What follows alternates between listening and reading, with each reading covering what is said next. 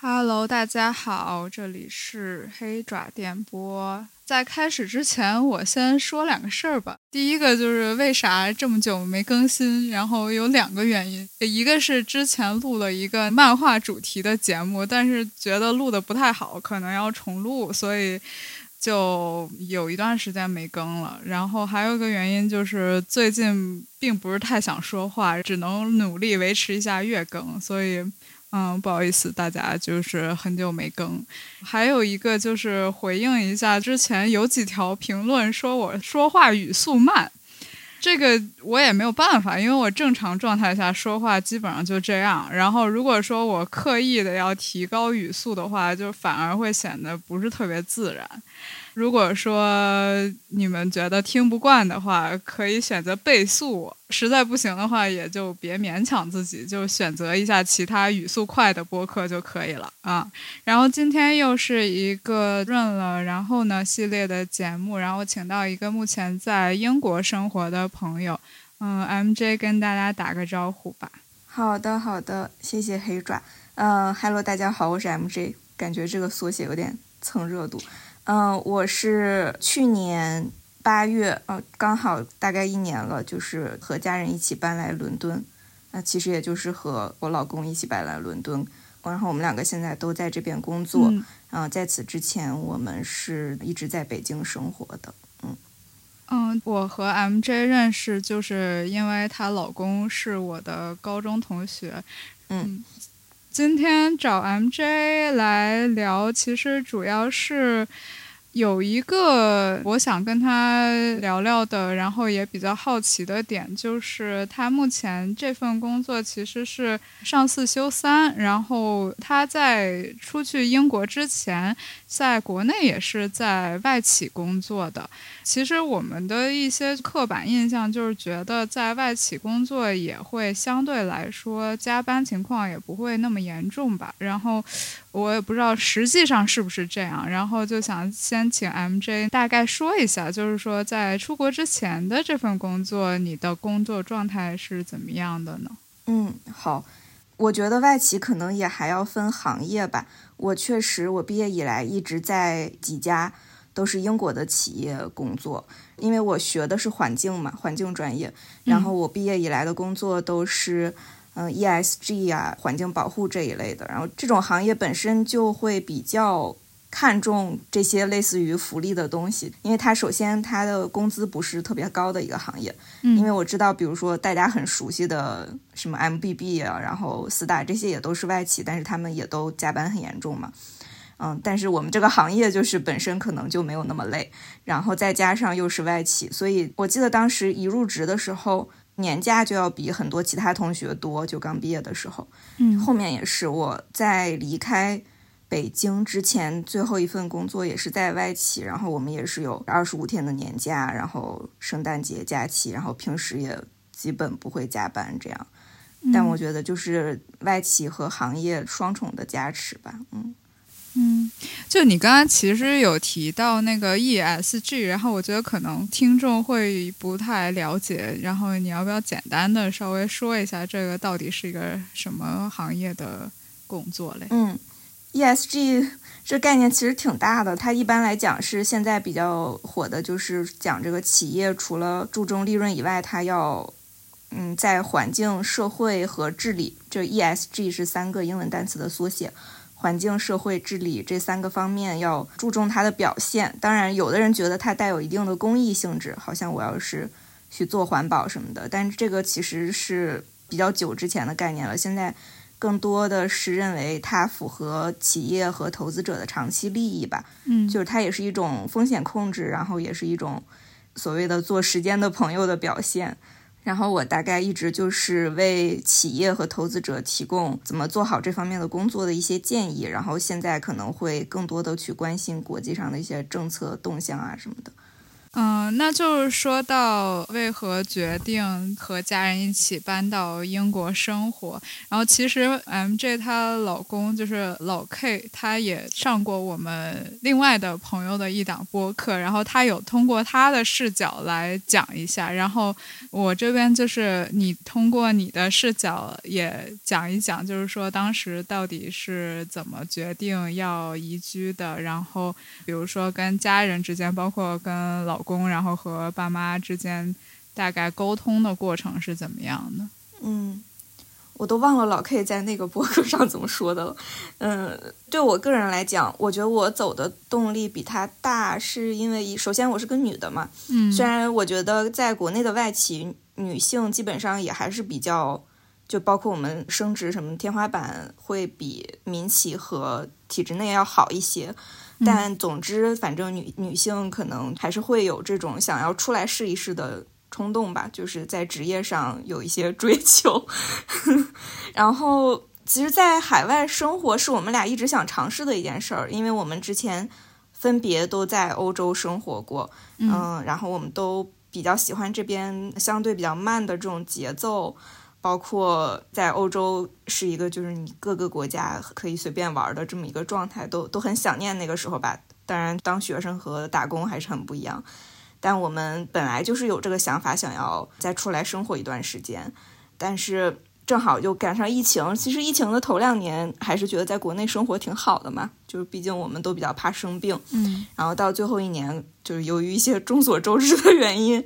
然后北京管的也确实比其他的城市可能要严格一些，然后刚好就有这么一个机会，说可以来英国工作尝试，然后我们两个其实很快就觉得啊，那可以先出去，然后反正我们也很想念欧洲，然后再待几年，后面是回去还是留下来就再看嘛，嗯嗯，那可能有一些朋友会比较好奇的一点就是说。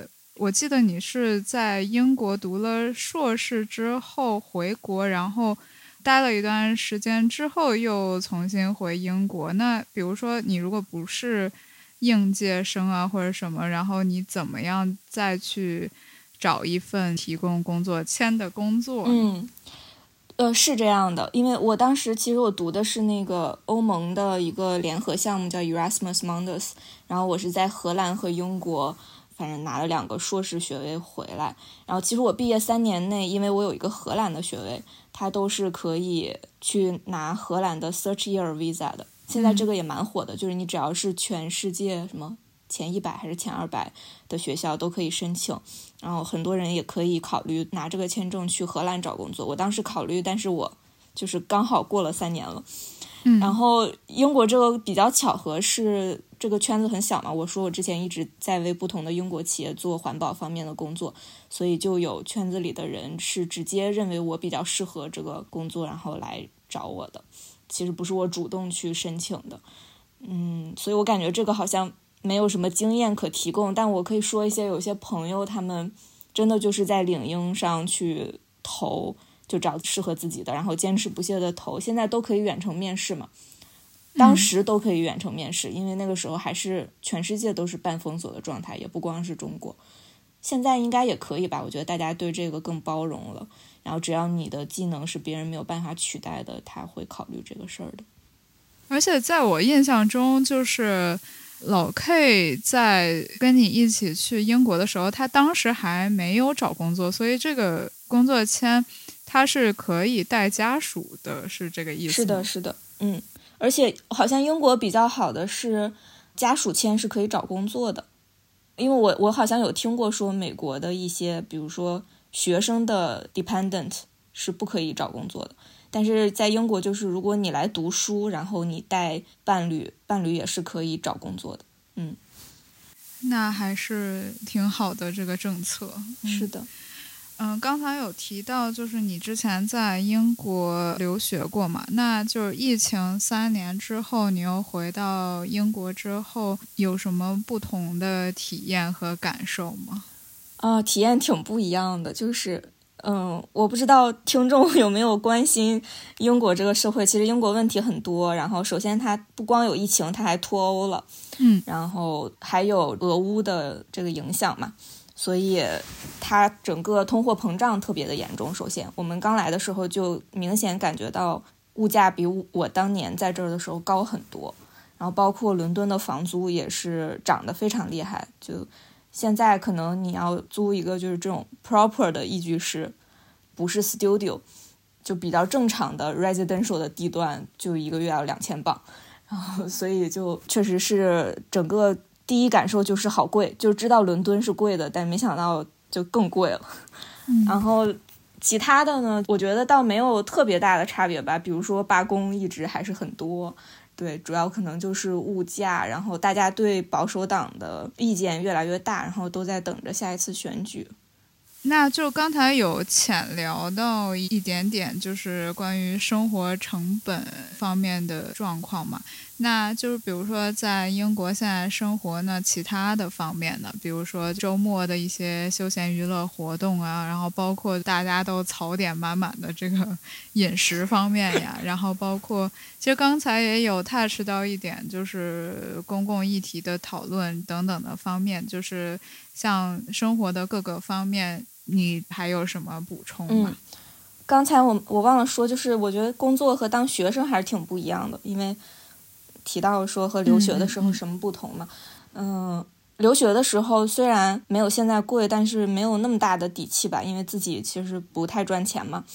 然后现在虽然觉得很贵，但是就你一旦接受了当地人这种不需要特别存钱的概念的时候，就觉得自己过得好像也挺开心的。反正自己赚钱自己花，就是比较有底气吧。回到说生活这一块儿，饮食确实是个挺大的问题。首先，它中餐也是特别的贵，就是基本上是我觉得在北京的两倍。然后你如果就想随便吃一碗面条什么的，也都是十几磅这样的。不过现在我已经接受了，就是如果我特别不想做饭的话，我们就会去吃，基本上吃一顿一个人三四十磅这样。嗯，就是不可能天天吃，然后也不可能经常点外卖，因为外卖也非常贵，它这个服务费、配送费这些。但比较好的是，我和老 K 还挺爱做饭的。然后我会做一些很快的那种，就做个意大利面呀，然后炒点菜什么。然后老 K 特别喜欢做大菜，他可以做这种什么 烤羊腿，然后 就是那种我我非常嫌麻烦的，对。然后所以我们俩还挺互补的，就对对对，可以在家多做一些，也挺高兴的。然后包括我们提到，就是在这边加班肯定是比国内少嘛，然后都会有更多的时间用在比如说做饭或者。所谓的这种休闲活动上啊，嗯，休闲活动，我觉得伦敦比较好的一个，我我个人比较喜欢的是就可以看好多剧。我说的是剧院的那种，就是在伦敦西区，他经常上不同的。对，但老 K 其实不是特别爱看，我感觉。但我找到了我的剧搭子，我有一个大学的师妹在这边，然后我们会看到有什么剧比较好，然后。就去，我觉得当地人也很会享受，当然也体现他们就是酒鬼特质。他们看剧的时候都会买一杯香槟或者红酒，然后就在那个剧院摇晃着红酒杯，然后坐在那儿，然后就特别感觉他们特别 chill。但我们我们都是带点水，然后就是专注看剧。嗯，其他的反正还有一些就是，比如说我们在这边也会去体育运动嘛，我们俩本身也都有一些爱好。然后之前也尝试了，比如攀岩啊什么的，我觉得这些在这边还蛮便宜的。比如说我们家附近的岩馆，去一次好像是八磅，还是反正就很 affordable。嗯，你刚刚说到不怎么存钱的时候，我就有想到，就是呃，比如说在英国的话，医疗这个方面，它是公司会给你上保险呀，还是怎么解决这个问题？嗯。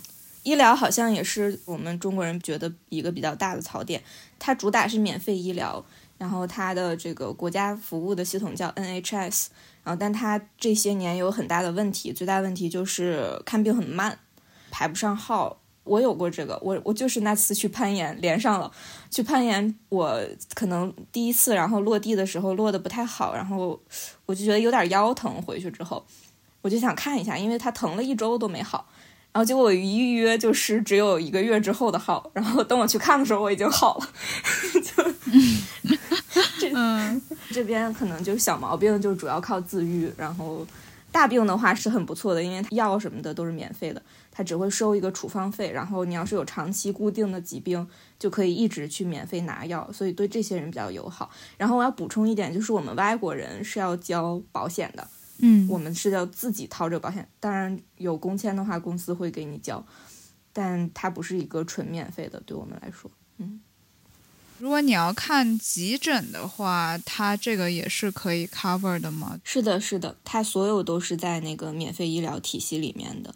嗯，但它这个就会导致一个问题，就是它还是人手不足嘛。因为 NHS 的，比如说护士，他们前一阵也有很大的罢工，就去年年底到今年年初的时候，因为他们的薪资涨幅跟不上通胀，然后本来也不高。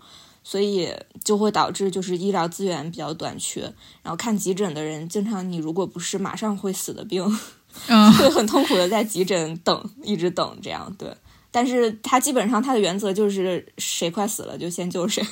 那你如果有钱的话，还是可以去一些什么私立的那种 诊所之类的，先看上。是的，是的，就是私立对私立就是贵，对，私立很充足，然后技术也很好，然后比较好的公司会给包一些那个私人的保险，就是相当于我们国内说的这种补充医疗，但我们公司没有的，我们就是 NHS。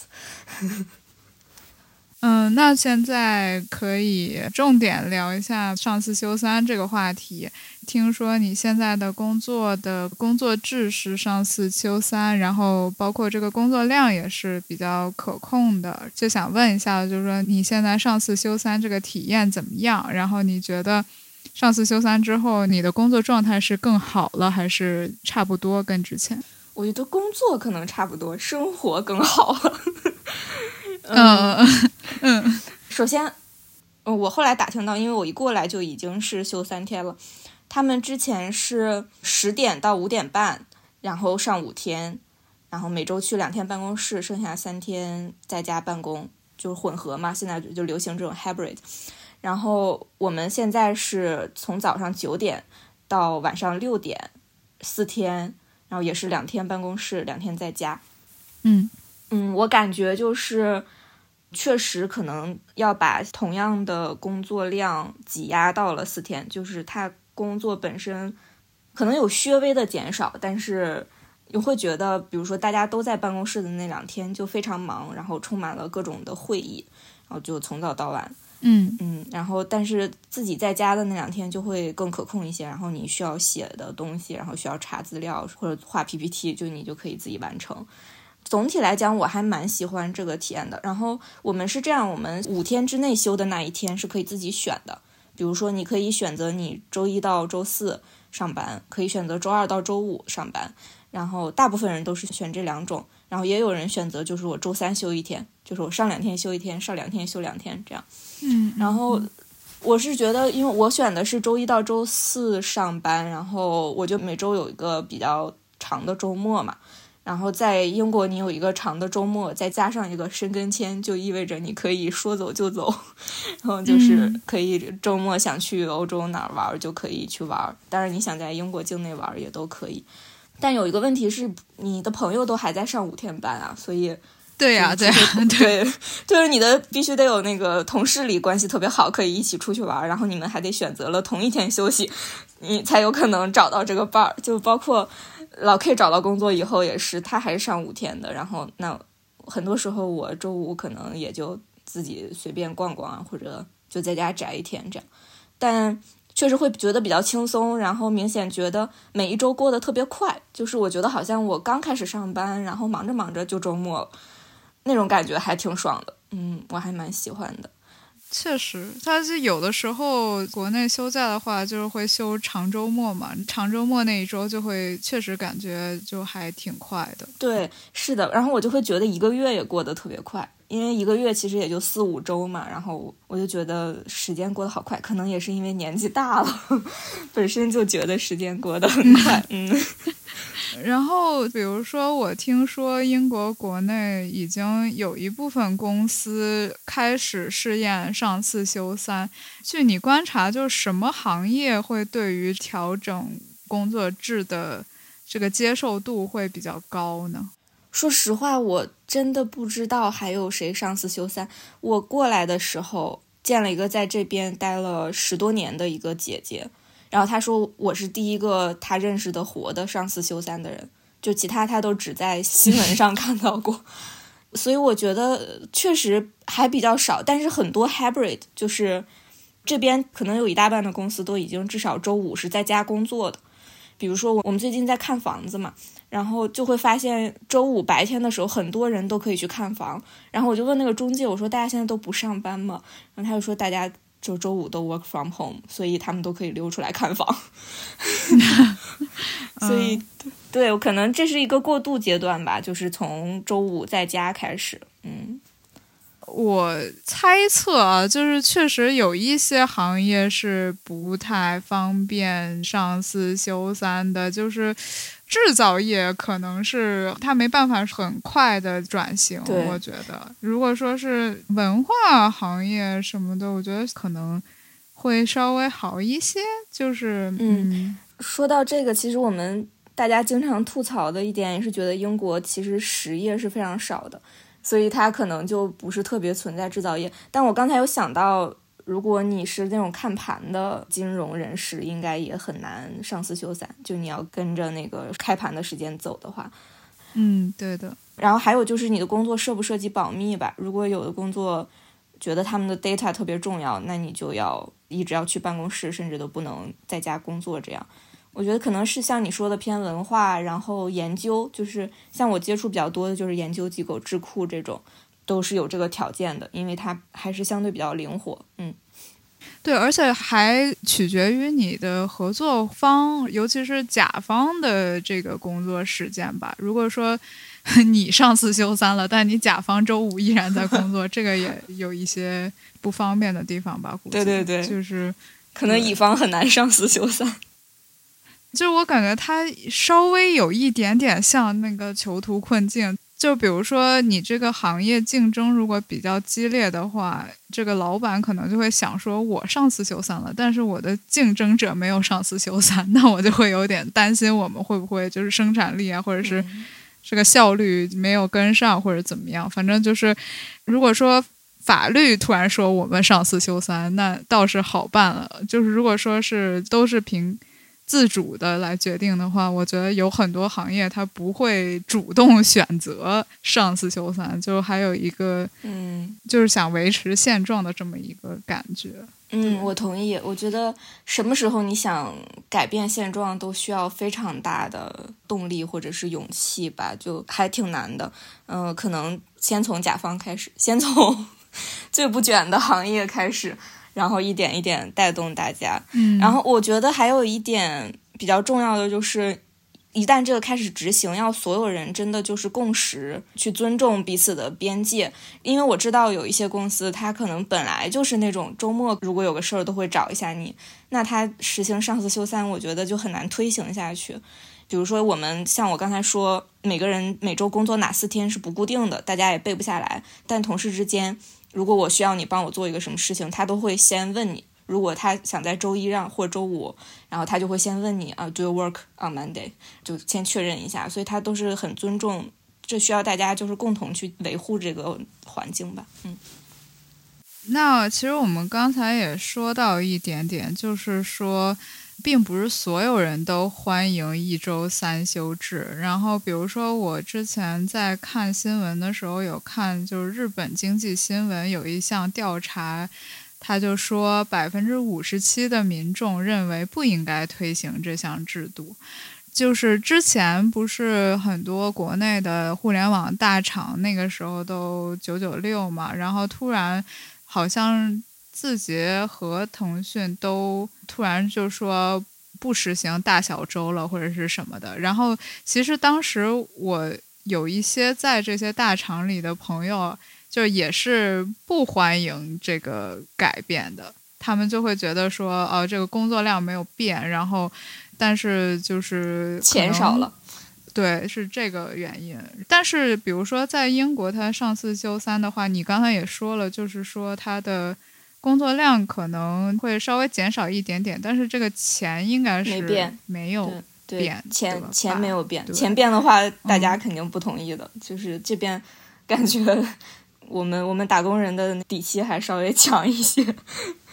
嗯嗯，对，嗯，提到这个事儿，腾讯其实我不太清楚，但字节我是知道他们大小周是发加班工资的，所以你突然把这个取消，然后如果工作量没变的话，那我完全理解，就是大家不是很支持，尤其是我知道有一些很年轻，比如说刚毕业然后又单身的朋友，他确实可能没觉得就是多工作一天怎么样，而且他两周才多工作一天，然后又能多赚一些钱。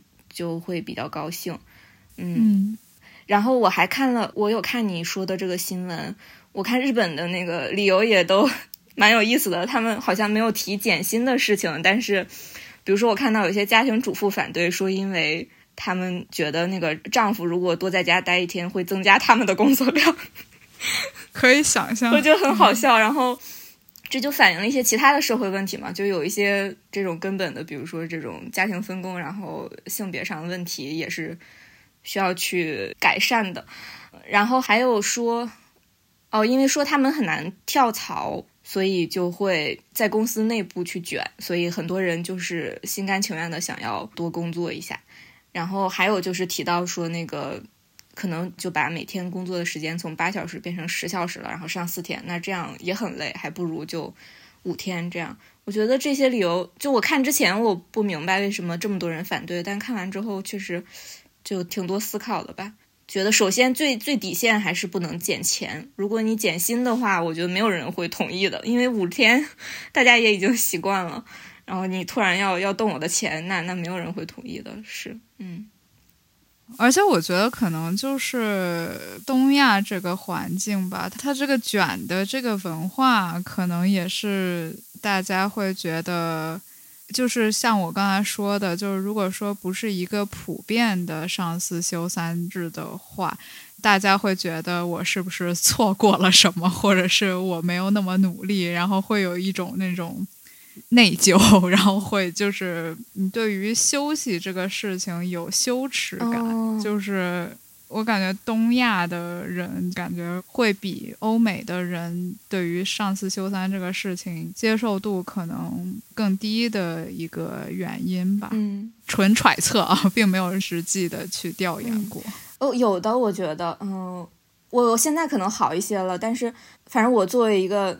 我也算是个小镇做题家吧，然后我就觉得从上学时代就是有所谓的对休息的羞耻，比如说，那我比如我今天一天没学，然后我看到别人学，我虽然我就是懒着，我就是不想学，但是我会很难受。但我觉得这个也是一个自己不断调整的过程，然后确实跟你身边的氛围有关系。我还想到一个事儿，就是大概两年前左右，就九九六这个话题特别火的时候。我有跟一些朋友讨论过，他们就觉得说，这是一个高投入、高成长的表现，就是他觉得我在工作上投入了更多时间，然后我成长特别的快。但当时就是我和另外一个朋友就比较不同意，因为我觉得这个东西不是用时间来衡量的，就它跟你工作的内容，然后比如说你一个事情做熟了之后，你可能要换更难的事情去做，它主要是这种成长。如果你九九六一直是在做比较类似的事情，然后花大量的时间在上面，也未必就会有很高的成长。嗯，反正这个事情在工作之后慢慢体验，我是觉得到现在，即使上四休三，我也是可以有比较快的成长的，就是取决于我工作的任务是什么。那剩下的时间。比如说每周三天，我也不是天天躺着嘛。比如我有更多的时间可以去让我的身体更好，然后可以去看更多的风景，那这也是对我个人的提升。如果我是躺着，我也会有愧疚感的。我觉得我可能还是有一些卷人的基因。对，反正我就觉得，像什么大厂啊，他们一般就是流动率还是挺高的，就是说。九九六呀，或者是这种高强度的工作，就哪怕他取消九九六，然后他可能加班还是很多，会就是非常快的把一个人的工作热情给消耗掉。就感觉我不知道你的工作感受是什么样的，就是我还有我身边的很多人都是感觉就是很难在一个公司干五到十年这种长期的。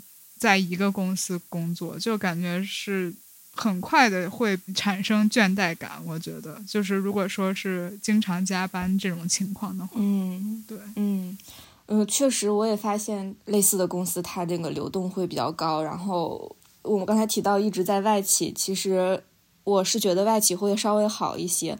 然后我毕业的第一份工作，我的那个领导他就是一毕业就在那家外企，然后我去的时候他已经待了十年了。然后后来我比他早离开了，因为我不太喜欢做咨询行业。嗯，他现在已经是那家公司的合伙人了。嗯嗯，他就是一直在里面，然后可能也比较忙。就是我感觉这种公司比较大的特点就是你越往上越忙。嗯对，可能跟那些就是你越当领导越可以把所有的事情都扔给下属去干的公司还不太一样。但他就是可能对这个企业的文化比较认同的话，确实工作起来就会开心一点。就是比如说你同事人比较好，然后你的领导比较愿意听你的反馈，然后公司不太加班，这些东西对你愿不愿意留在这个公司是影响非常大的。哪怕可能有一个另外一个公司，他给你加一些薪，想挖走你，那你觉得哦，我不熟悉那边的人。然后也不知道那个领导怎么样，然后是不是加班，那他可能宁愿留在现在的地方。嗯，呃，还有一个点，就是因为现在全球经济的状况都不是特别好，就是如果说经济上面还比较好的情况下，我觉得推行上四休三可能会相对来说更容易一些。然后现在的话，我不太确定英国是怎么样，就是国内的这种。就业环境其实是并不是特别好的，那你会不会觉得，就是比如说在经济下行的情况下，聊上四休三这个是不是有一点奢侈，或者是说为时尚早？嗯，可能是吧，但英国经济也下行，嗯，英国经济也非常糟糕。然后我有朋友在咨询公司，然后他们就喜欢说，他们很多人在 bench 上。就在板凳上就没有项目可以接，然后公司干养着他们。那我觉得这种你还不如就上四休三算了。但是这是我这个作为员工非常肤浅的想法。然后我觉得今年很多人觉得说现在比较适合推行，主要是受疫情的影响吧。就觉得我觉得有两方面，一方面是疫情让大家更习惯了远程的工作，所以会出现越来越多的这种混合办公。然后混合办公可能就会过渡到上四休三，像我刚才说的那样。另一方面就是大家的心态很不一样。嗯，我举个例子，就是嗯，我和老 K 在附近吃过一家那种米粉店，好像是越南人开的。然后他们说，在疫情之前，他们是一周开六天还是七天的，因为他们那个非常好吃，然后也比较便宜，就是客流量很大。然后，但是是疫情之后，他们突然就决定我们每周只开三天了，就是，就他们觉得就生生命很短暂，然后就是明天和意外不知道哪个先来，他们就觉得啊，这么多年我们这么努力，就是，但现在我我们觉得应该要平衡一下。对我觉得这种心态在这个后疫情时代还挺明显的，就很多人都会有这种感受，所以这个可能也为。就所谓上四休三也好，或者是更轻松的这种工作打了一个基础吧。嗯，好，那我们大概就是上四休三这个大话题就暂时聊到这儿。然后我有两个可能跟上四休三关系不是那么大的问题吧，就是去年有一本书还蛮火的，我不知道你有没有听说过，叫《毫无意义的工作》，英文好像叫 bullshit job，对对对。哦，很巧，我在伦敦参加的读书会，他们这个月就在读这本书。哦，但我还我还没读，嗯，我还没读，因为我我这个月要回国了，我也参加不了。嗯，我觉得它大概的内容就是说，大部分的工作好像都是，其实并没有在创造价值吧。其实也是对应着，就是现在咱们这一代年轻人，就是经常会干着干着，就是觉得没有意义，或者是。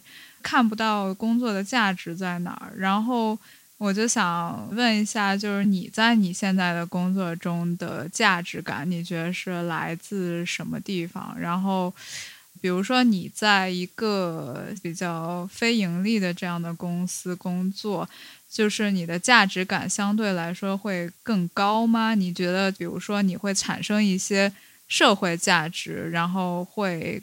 看到你的工作对于社会上的一些事情的一些就可见的推动啊，或者是什么，会使你觉得你的工作的价值感更高吗？对，嗯，我觉得我和老 K 就是特别好对比，因为他在那个金融口工作嘛，他就经常觉得工作没有价值，就是，嗯，我觉得在非盈利行业确实会好一些，但是我们有其他方面的一些无助感，嗯，比如说环境问题，嗯，现在就是我们最关注的问题是气候变化嘛，但是你会觉得就是。它确实是一个没有办法马上感知到紧迫，虽然在专业领域大家都说已经非常紧迫了，就是我们要临界点，我们要世界末日了这种感觉。但你在这种庸常的生活中，人们就是很难感知它，然后可能有一大堆的麻烦事要优先于它去解决。你想要推进这个事情，它就是会有一些无力感。然后我觉得我自己这两年比较有价值感的事情，是在一些女性主义上面的事情。因为做 ESG，它其实有一个板块就是社会，然后是讲女性，包括 LGBT 这些少数群体在职场上也好，或者这种更公平的，嗯，一些待遇要为他们争取。然后，比如说我有好像有一年妇女节，就是做一个关于投资者怎么去推动这个女性在。董事会和公司高层中间的这个比例，然后它是有一些就是做的比较好的公司的案例，就是怎么利用他们的投票去影响这些决策，然后包括总结统计一些现在的数据，嗯，就是女性的占比是什么样的，然后非白人女性的占比又是什么样的，就让大家去知道这个事情。然后那个推送，一方面它微观层面就是它数据挺不错的。我也很开心，就算我的一个工作成果嘛。然后另一方面，我会真的觉得是不是有点用，就是可能就影响到了谁，虽然也很难去衡量，这个会比较有价值感。但是我觉得整体来讲，真的之前不是有个清华的老师说，我们这一代人就空心病嘛，就是价值感很少吧。然后也会有工作倦怠，我觉得可能什么行业都一样。然后如果你的工作是创作性的，就会。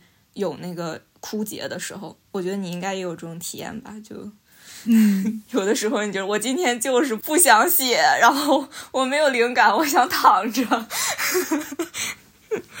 嗯，确实，呃，我觉得跟那个经济发展的状况和阶段也是有关系。就是我之前有跟我朋友聊过，就是像比如说咱们父母那一代，基本上他的。工作的周期就是从他开始上班开始到他退休，基本上是一个上升。嗯，可能中间也有一些波折，但是总体来说是一个上升的趋势。然后，但是我们的话，可能就是我们从毕业到现在，可能就是一个不能说完全是越来越差吧，但是就是看不到一个变好的趋势这种感觉，所以还。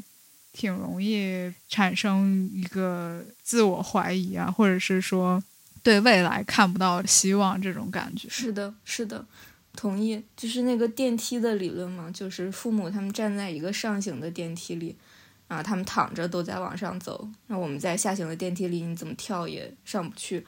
但是父母还会觉得是因为你不够努力。啊！但是真的做不到，真的做不到，就是体感真的是蛮累。哎，但这个事儿，说实话，我觉得我可以向欧洲人学习一些他们的心态。其实英国也非常糟糕嘛，包括欧陆很多地方，我觉得也是不太好的。但他们可能就习惯了这种我什么都做不了的感觉，而且他们很早就进入了经济没有什么大的发展，就一直比较平缓的阶段。就我之前看那个老舍有一本书很搞笑，叫《二马》。然后他就写可能一百年前的伦敦，然后也是华人来伦敦的故事。我觉得那个时候伦敦怎么跟现在就是读着还一样，然后也没什么变化，就他们根本理解不了。我们跟英国同事聊天的时候，他们也会经常觉得有一些人他们以前去过中国，但可能十年前、二十年前去的，他就理解不了我们现在已经发展到什么程度了。然后包括我有同事还说，他之前在中国那个医院要去看病，还要在外面排那种大长队，然后还有那种黄牛的给的号什么的。我说现在这些都没有了，我们都在网上约，比 NHS 方便多了。就是他们他们习惯了，他们是没有什么发展的，然后他们心态也特别的 chill，就是。反正我的生活就是我到点上班，然后下班了我就陪着孩子，然后陪着家庭。那物价越来越贵，然后那我除了我去把保守党投出去，然后或者是可能激进一点的人会举个标语上上街反对一下什么这种的，他们也做不了什么。其实，那最后这个决策权并不在他们手里。就我们经常说，觉得啊，他们的工人可以罢工，呃，可以游行，他们都是被逼的。就是罢工是没有工资的。如果他过得很好，他不会想罢工的。嗯，所以我是觉得他们就是磨出了这种心态，然后我们可能还是会更焦虑一些，因为习惯了那种日子就是越过越好的，他现在怎么就不能越过越好了呢？然后或者怎么我们这一代人就不能像爸妈一样白手起家就可以给自己买房了呢？对，就是 心态就是确实不太一样，可能需要一段时间去习惯吧。然后我现在也想多向。这边的人学一学他们的心态，就是放轻松，反正日子怎么着都能过下去，就开心一天是一天，是不是有点丧听着？但我觉得还蛮开心的。也不是说丧吧，我觉得可能就是佛一点，不要有一点什么事儿，然后就开始焦虑啊什么的。嗯，还是心态放平一点。是的，是的。然后稍微 call back 一下，就是你刚才说的这个女性议题啊，然后你应该是自我认可是一个女性主义者，对吧？我觉得是的，虽然我不是非常的那个，不敢非常的激进，但我觉得我是，嗯。然后那比如说你在英国和在国内生活体验上有什么不同吗？嗯，哎，我希望说这个不会被骂，但是。我我觉得我最大的体验不同是男同事特别不一样，嗯，然后你就是在职场，因为生活中其实还好，然后像老 K 他虽然也是这种一路非常有 privilege，非常有优待的男性长大的，但是我觉得他还是会听我讲，他可能不会主动。比如说去读第二性，这这对男生要求太高了，对吧？但是我如果我给他讲一些理论，他可以吸收。我觉得，所以在生活中没有太大的区别。但是就是这种外面普遍接触的男性，我确实会觉得在英国职场上的人会好一些。不光是女性，还有对 LGBT 的态度。嗯，我我以前在国内公司的时候，反正有比较年纪比较大的吧，也可以理解年纪比较大的一些男性。就很不理解为什么到六月份我们那个外企要给我们发那个 Pride Month，然后我们是那个 LGBT 的同伴，就是要支持他，嗯，然后就会就会听到有有男士这样吐槽什么的。但在这边，这个首先他有政治正确在是绝对不会的，然后其次我觉得我身边的男性同事确实，比如说我们团建，他们会跟我们一起去看 Barbie。然后他会在办公室，我们聊起这些的问题的时候，他很清楚的知道一些我觉得很多男性不知道的事情。比如说，我们聊到这个汽车的设计，那个气囊是按照这个男性去设计的。然后这些事情，我发现我至少我们办公室的男的都知道，嗯，但是据我所知，很多人是不知道的。这可能跟我们行业也有关系，因为我们做这个相关的事情，所以信息量可能高一些。确实，然后会感觉到。高层的男女比例确实很不一样。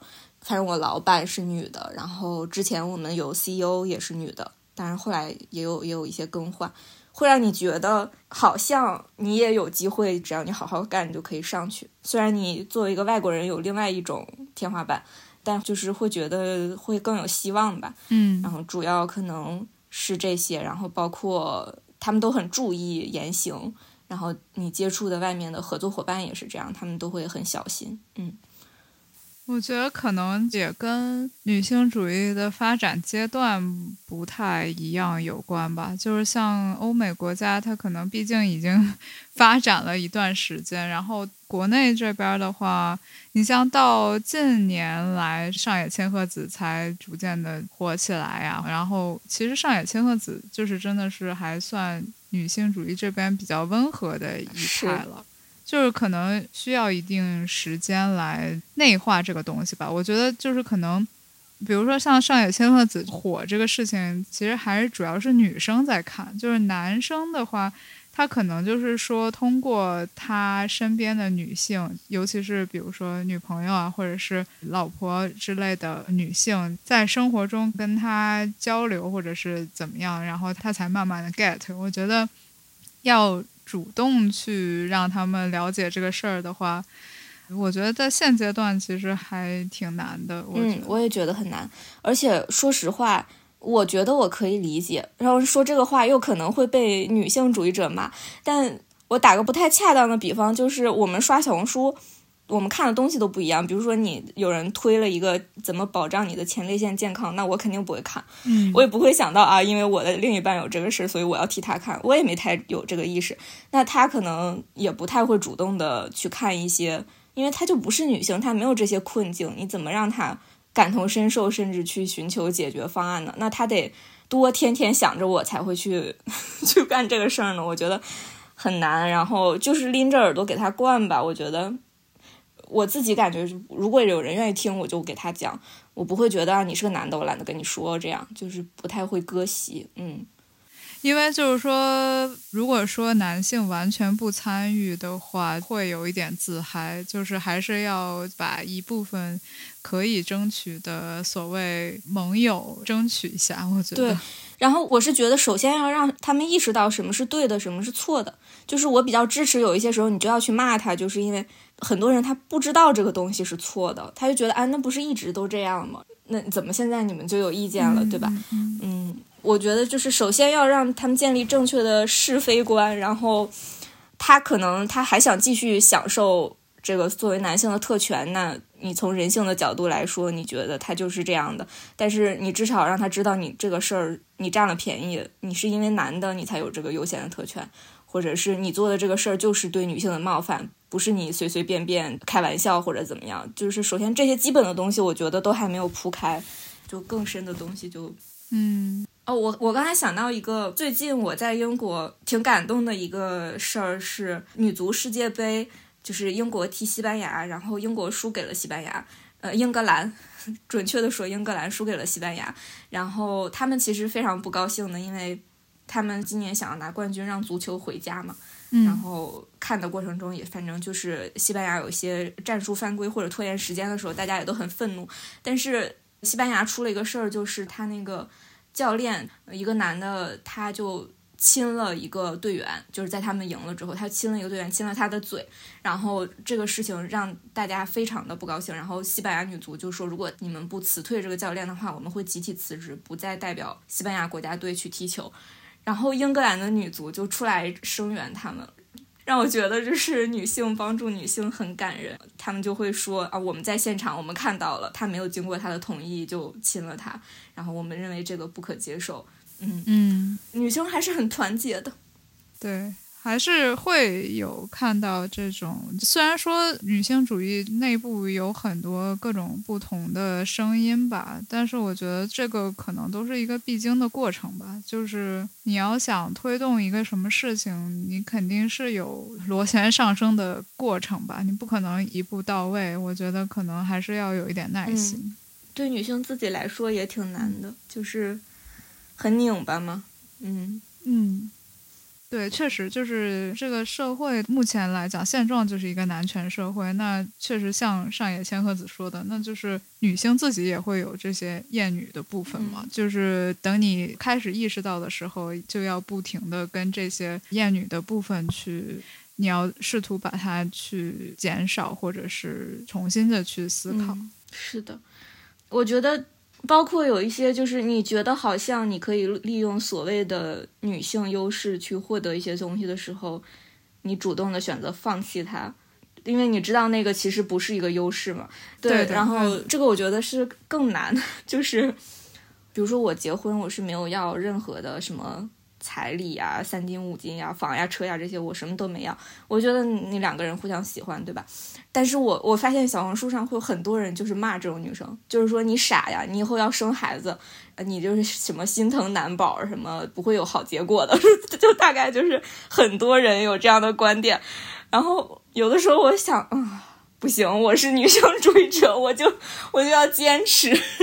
然后，但是好像你还没有享受到平等带来的那些好处，然后你先首先放弃不平等的这些虚假的好处，就很拧巴。嗯。